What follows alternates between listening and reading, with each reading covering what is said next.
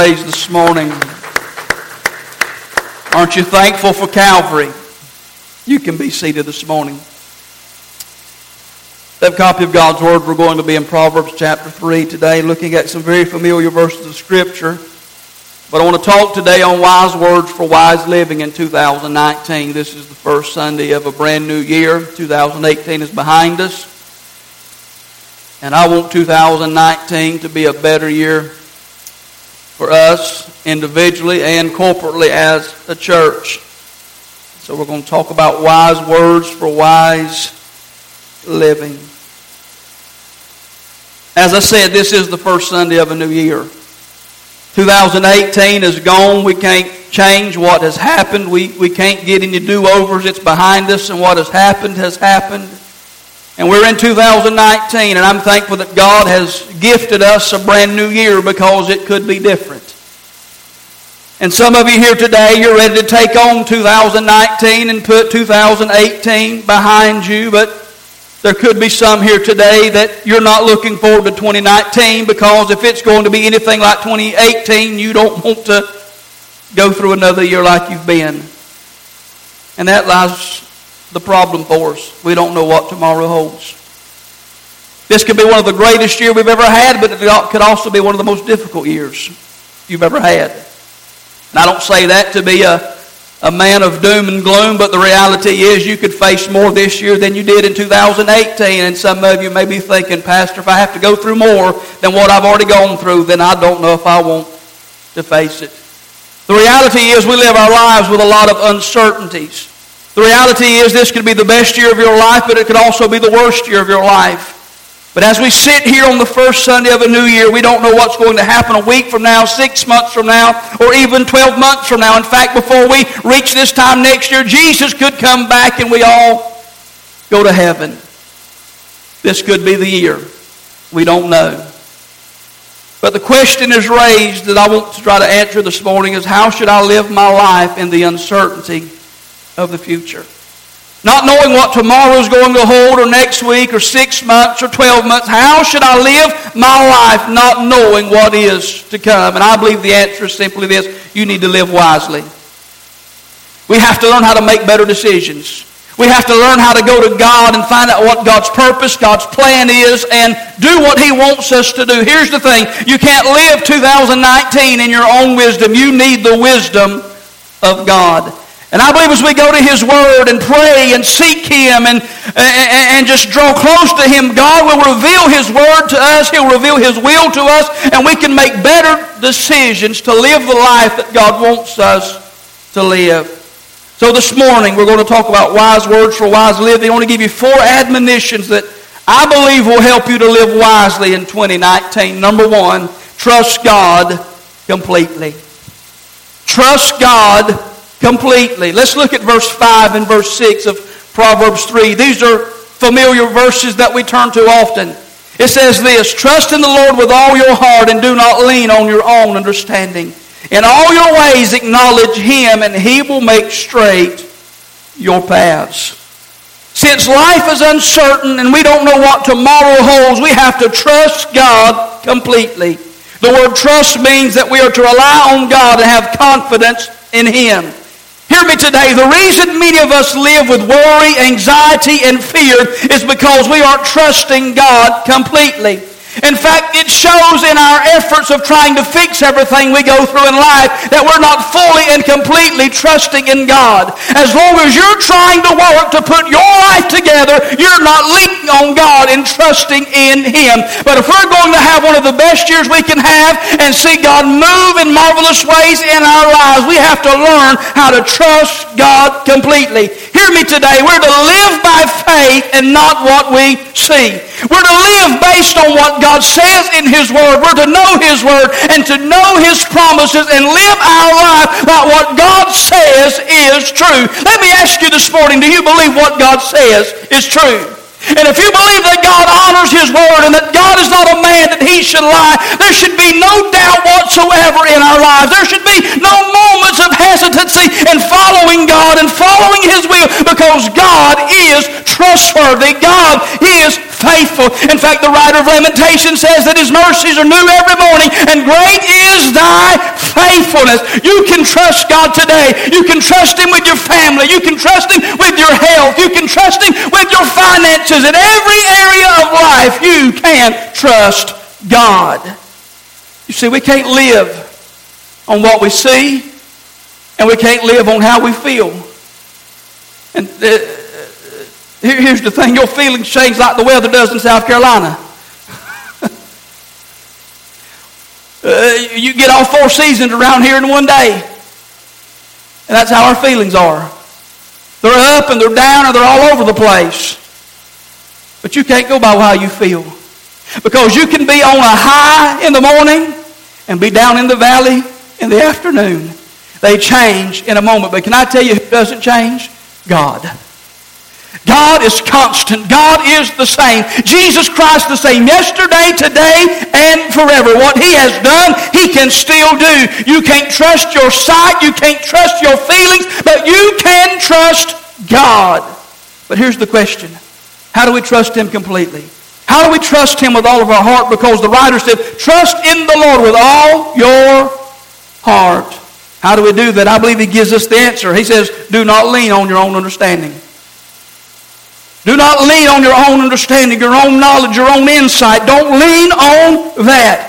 Now, this doesn't mean that we turn our brains off and ignore our intelligence and common sense, but it cautions us to not, to not depend on our wisdom and experience or the wisdom and experience of others. Here's the thing the Bible tells us to get understanding. Look at Proverbs 4 verse 7. The beginning of wisdom is this get wisdom, whatever you get, get insight, get understanding. The Bible wants us to have understanding. The Bible wants us to have knowledge. And so there's nothing wrong with reading and studying and learning. But here's the thing to trust God completely, you can't lean on and rely on your understanding. You see, God works in mysterious ways. He works in ways that we don't understand. And here's the thing what hinders us from fully trusting Him is that so many times we're trying to figure God out. Can I just say something to you? You're not supposed to live your life based on explanations, but on promises. You live your life based on the promises of God, based on what God has said right here. But we live in a world where we want to know why. We need to trust God and let Him deal with the why and the how. Amen? Don't lean on your own understanding. Listen to Isaiah 55, verse 8 and 9. My thoughts are not your thoughts, neither are your ways my ways, declares the Lord. For as the heavens are higher than the earth, so are my ways higher than your ways, and my thoughts than your thoughts. You know what that says to me? God thinks and acts differently than we do. That means we can trust Him. You might not see a way out, but God knows how to get you out. And guess what? God doesn't have to come up with a solution. He already knows the solution. Nothing catches him by surprise. Listen, nothing in 2018 caught God by surprise in your life, and nothing in 2019 will catch him by surprise. He, he already knows that uh, a year from now, December 2019, how everything's going to play out in your life. And you have to learn how to trust him completely. Don't lean on your own understanding. But he also says here, in all your ways acknowledge him. This literally means that we are to know him. We're to know God and have a relationship with him. The idea here is that not we just simply give a nod to God, but we become aware of him and have fellowship with him. Hear what I'm about to say today. You can trust God better when you get to know him better. Let me say that again. You can trust him better when you get to know him better. You see, here's the thing. If you know someone intimately and you're close to them, you don't have to have contracts. A handshake's good enough in somebody's word. Amen? Because you know them. You know their character. You know their integrity. You know that they do what they say they're going to do. Well, listen, if, if, if, we're, if we're able to trust men who can give their word to us, why should it be any different for God? Amen? He's given us His Word. And we can all testify here today that God has come through time and time again and proven Himself to be faithful. And so He says, hey, you got to trust in the Lord, uh, lean not on your own understanding, but you have to acknowledge God in all your ways. That means whenever you're faced with a situation, whenever you're going through circumstances that you don't understand, you need to learn to acknowledge God and get to know Him better.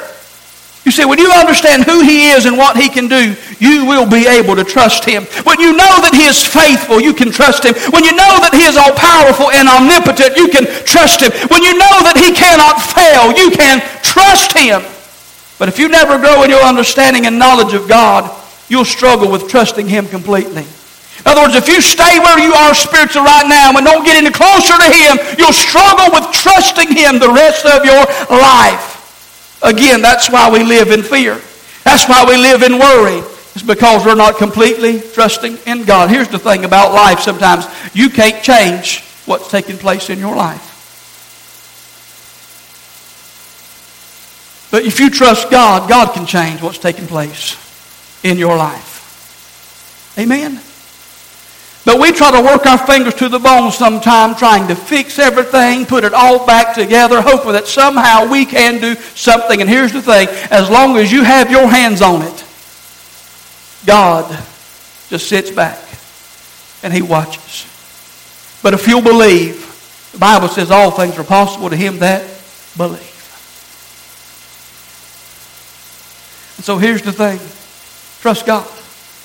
As we go into this new year, I, am encouraging us, I'm encouraging myself that we trust God, that we take Him at His word. That if He says He answers prayer, then pray. If He says that He heals the sick, then believe God for healing.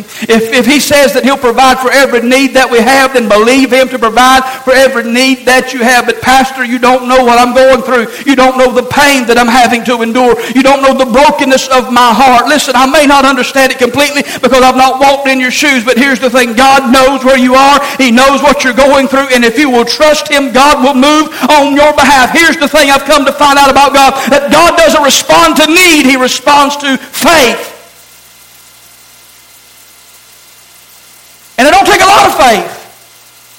Faith of a mustard seed can move the mountain. God just wants you to know and wants you to trust Him. See, when you trust God completely, He won't let you down. But He will direct you. He will guide you. And, in fact, that, that's the, the, what he says here. When you trust him completely, he will make straight your paths. The King James says he'll direct your paths. How many could use some direction? How many could use some guidance? Well, he says if you'll trust him with all your heart, lean not on your own understanding, and acknowledge him, he'll direct your paths. He'll make your path smooth. It's more than him giving us guidance. It means that God removes the obstacles and he makes the path smooth and he makes the path straight. You see, the idea of a smooth path or straight path indicates the promise that you will get where you're supposed to be. Think about that. It doesn't matter if all the demons of hell come against you, but God, uh, but God has a plan and purpose for you. And if you trust Him completely, God will make sure you get where you're supposed to go. No matter how many valleys you have to go through, how many difficult days you have to experience, if you'll trust God completely, He'll get you where you're supposed to be. Amen?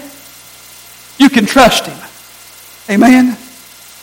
He will not let us down, but He'll make sure that everything works out as it should. That's what Romans 8 28 tells us, isn't it? We know that God works everything out for our good. But here's the second thing I want to give you. You have to humbly submit to God. Not only trust God completely, you have to humbly submit to God. In fact, these two are connected. These, these go together. If you want to trust God completely, you have to humbly submit to Him. Look at verse 7. Be not wise in your own eyes, fear the Lord, and turn away from evil. This admonition here, it carries the same idea as the previous verses. We are not to rely on ourselves, but on God. Here's the thing. If you're going to trust God more, you have to trust yourself less.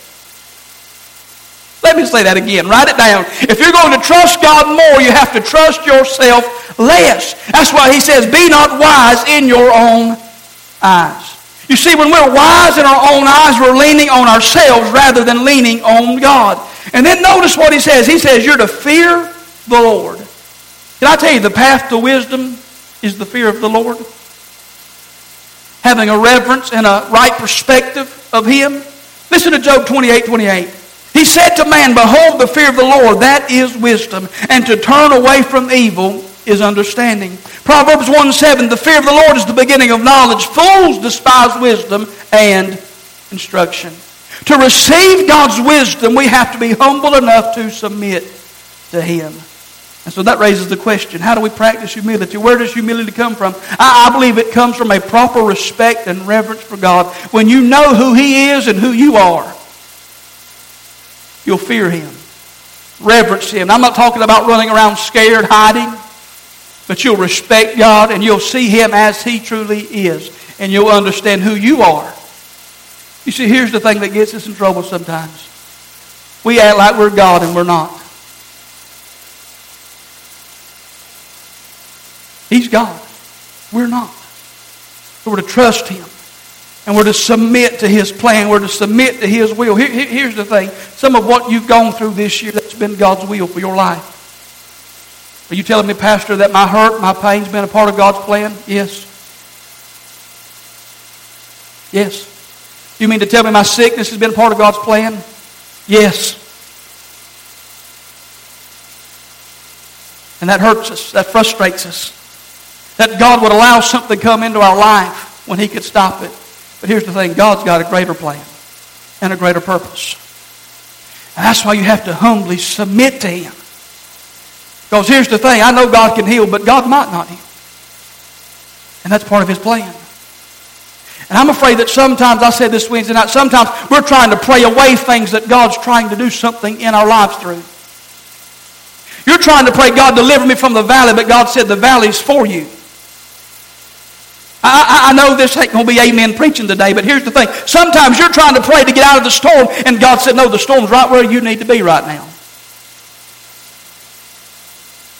Because here's the thing. Well, Pastor, I'm living for Him. I'm doing right. I'm serving Him. Why is all this happening? Because here's the thing. Sometimes serving God puts you right in the storm. And that, that's God's will. Don't want to suffer. We don't want to struggle. But sometimes when you follow God and God's leading you and God's d- directing you and God's working everything out in your life, He puts you in the crosshairs of the enemy. And you have to humbly submit, saying, God, I don't understand it, but I'm going to trust you. And I'm going to allow you to work in my life. Because here's the thing God can't really work through your life until He works in your life. I feel Him today. Uh, and I want to say that again that God can't really work through you until He's done something in you. And so sometimes storms come because God's got a greater purpose and God's trying to, to break us and God's trying to get us to lean on Him.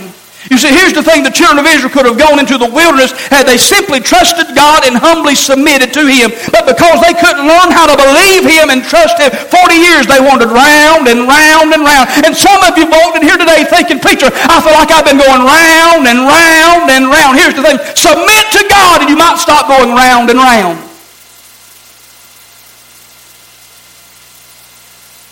You might find out that if you submit to God, you enter your promised land this year. Amen? But if you can't humbly submit to Him and fear Him and reverence Him and, and turn away from evil, round and round. Verse 8 gives us a promise of what to expect when our lives are submitted to God. It will be healing to your flesh and refreshment to your bones.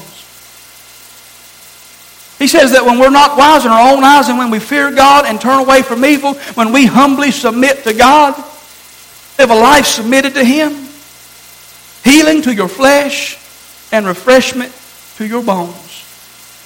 I don't believe he's just referring to spiritual health here. I believe he's referring to physical health. In fact, one commentary said this Health naturally proceeds from a, the peaceful and well ordered life that is submitted to God. You see, living a submitted life promises physical health. Here, here's what you need to understand today. Our spiritual health and our physical health, they are related. They are intimately connected. How well you're doing spiritually has an effect upon you physically. That means if you're not living in submission to God, living life your own way, living in rebellion and disobedience, you can expect physically to deal with suffering in your body. Read Psalm 51, and David talks about the, the hand of God being on him and how his, he felt crushed and under the weight of God, how he shriveled up physically. Why? Because he wasn't living life submitted to God. And it had a toll on his health. Well, the opposite is true that if you live to, to serve God and live to submit in submission to God, it'll have a positive effect on your body. Let me give you some scripture. Proverbs 4, verse 20 to 22. My son, be attentive to my words, incline your ear to my sayings. Let them not escape from your sight, keep them within your heart, for they are life to those who find them and healing to all their flesh. Let me give you a New Testament verse just to show you. 3 John 2. Beloved, I pray that all may go well with you and that you may be in good health as it goes well with your soul. Do you see that? That if everything's going well on the inside of you, if everything's going well in your soul, it can have effect for the good on your body. In fact, what does Proverbs also tell us? A merry heart doeth good like a medicine.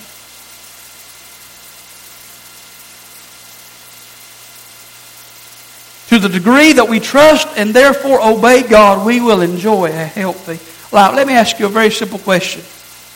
How's your soul today?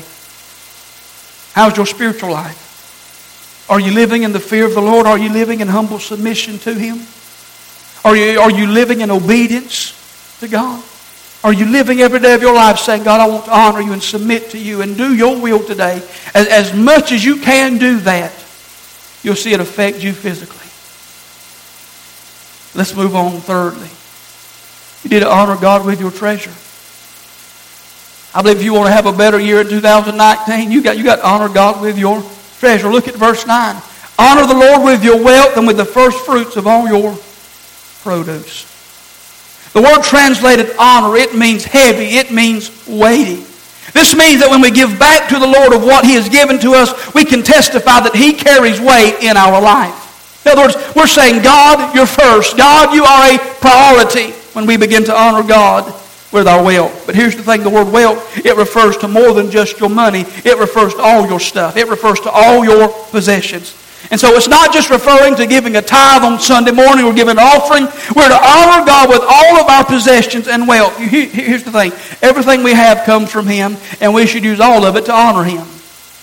Everything we have comes from Him, and we should use all of it to honor Him. Because here's how some people live I'll give my 10%, and the 90% is mine. No, uh, the 100% is God's, and He loans it to you, and you're to honor Him with it. You see, we're supposed to be good stewards of what God has entrusted to us. We're to give. I believe the Bible teaches that we should save, but we're to be wise in our finances. So I ask you today, are you being trustworthy with what God has entrusted to you? And again, there, there, there's a promise attached to this command. And if we'll honor God with our wealth, look at what verse 10 says. Your barns will be filled with plenty and your vats will be bursting with wine. Listen, we like verse 10. Oh, everything's going to overflow in my life. But you can't get past verse 9 to honor God with your wealth. You honor God and then your barns will be overflowing. How many would like for your barns to overflow? But you got to honor God. Now let me just say this. I know that God is God and He can bless whoever He wants to, wherever He wants to. But there is a connection between honoring God with our finances and seeing God pour blessing into our life. And here's the thing. If you can't be trusted with little, you'll never be entrusted with true riches. If you can be faithful with the little that you have, God can see I can trust Him with more. I believe that when we honor God financially, God rewards us. God blesses us. God prospers us. Look at the scriptures and we see that God blesses people who are generous and faithful. Proverbs 11, verse 24, 25. One gives freely, yet goes, grows all the richer. That don't make sense, does it? One gives freely and he grows richer. How is that? How is it that I can give it away and yet more keeps coming in? That's how God does. But another withholds what he should give and only suffers want. Whoever brings blessing will be enriched, and one who waters will himself be watered. Here's what I heard a pastor say one time, and I'll share it with you. I believe that what you make happen for somebody else, God can make happen for you. That if you'll be a blessing to somebody, God will pour blessing back into your life. In fact, Proverbs 19, 17 says this, Whoever is generous to the poor lends to the Lord, and he, referring to God, God will repay him for his deed. Malachi 3.10, Bring the full tithe into the storehouse, that there may be food in my house, and thereby put me to the test, says the Lord of hosts. If I will not open the windows of heaven for you and pour down for you a blessing until there is no more need. 2 Corinthians 9 8. God is able to make all grace abound to you so that having all sufficiency in all things at all times you may abound in every good work. I believe all of us here today would like to see the, the bountiful blessings of God come into our lives. But we've got to start with honoring God with our finances, honoring God with our treasure, honoring God with what He has entrusted to us. Here's what Matthew Henry said Those that do good with what they have shall have more to, shall have more to do more good with. Those that do good with what they have shall have more to do more good with. It's the law of sowing and reaping. You can't outgive God. But let's move on. Final thing. You have to accept God's correction. And I know this here isn't popular, but you have to accept God's correction. Look at verse 11 and 12. My son, do not despise the Lord's discipline or be weary of his reproof. For the Lord reproves him whom he loves as a father the son in whom he delights. As we go into this new year, I'm just going to tell you up front, there's going to be times that you stumble and times that you fall down along the way. That's just it. A righteous man falls seven times and he gets up. You're going to stumble. You're not going to live perfect for 365 days of the year. In fact, I would say that probably from the January 1st to January 6th, we could probably all say, Preacher, I've done messed up. Amen? But here's the thing. Let, let me just say this. When we stumble, it doesn't mean that God's through with us. I grew up a lot of times hearing that, hey, if you sin and you mess up, that somehow just God kind of kicks you to the curb and He's done with you. But listen, here's the thing God don't throw the clay away. Amen? He could if He wanted to. But God bought me. God bought you. God purchased you. And listen, you might have a blemish in the clay today, but God will put you back on the potter's wheel and God will begin to work the blemishes out of your life. God will bring correction. God will bring discipline. In those moments where we stumble and trip up along the way, God will bring discipline to us. And the writer of Proverbs says here, hey, don't despise God's discipline. That means don't treat it lightly. Don't, don't, treat it as though, hey, God's discipline is no big deal. It is a big deal. But he also says, don't be weary of God's reproof. And that means we shouldn't resent God's rebuke and correction. We shouldn't get mad at God when he corrects us. The writer of Proverbs is saying here that we need to accept and submit to the chastening of the Lord. Now, here's the thing for most of us we think of discipline as punishment, but the idea here is training. God's trying to train you, God's trying to develop you. You see, discipline speaks of instruction through chastening. In other words, through the pain, God's trying to work out His purpose in your life. Through the pain, God's trying to do something greater in you. In fact, here's the thing. If we'll all be honest, we are who we are today because of the valleys and pain and suffering in our life. I've learned more about God and more about myself in times of suffering than I did in times of rejoicing.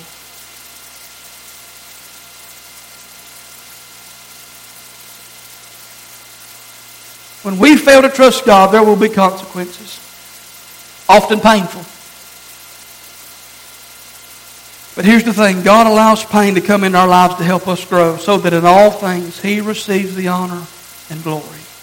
Listen to John chapter 11, verse 4. It, it, it, shows this very well. John chapter 11, it's the raising of Lazarus from the dead. It says, When Jesus heard it, he said, this illness does not lead to death. It is for the glory of God so that the Son of God may be glorified through it. Jesus gets word from Mary and Martha that the one you love, Lazarus, he's, he's sick. Jesus waits two days. And Jesus says this sickness will not end in death, but for the glory of God. This goes back to what I said earlier. Many times we're trying to pray for the storm to go away, pray for the valley to go away, pray for the trial to go away. But here's the thing it's in the storm, in the valley, and in the trial that God's getting glory.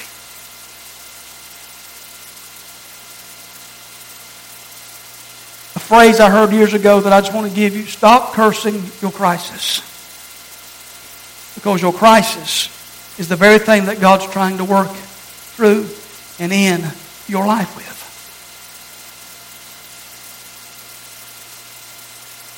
How do we respond to God's discipline? Don't let it bring you down. Don't be crushed by it. Instead, you need to thank God for it and learn to trust Him more. One commentator said this. He said, Everything that God allows to come into our lives is purposeful. We should not detest it or despise it, neither should we shrink from it or give up under it.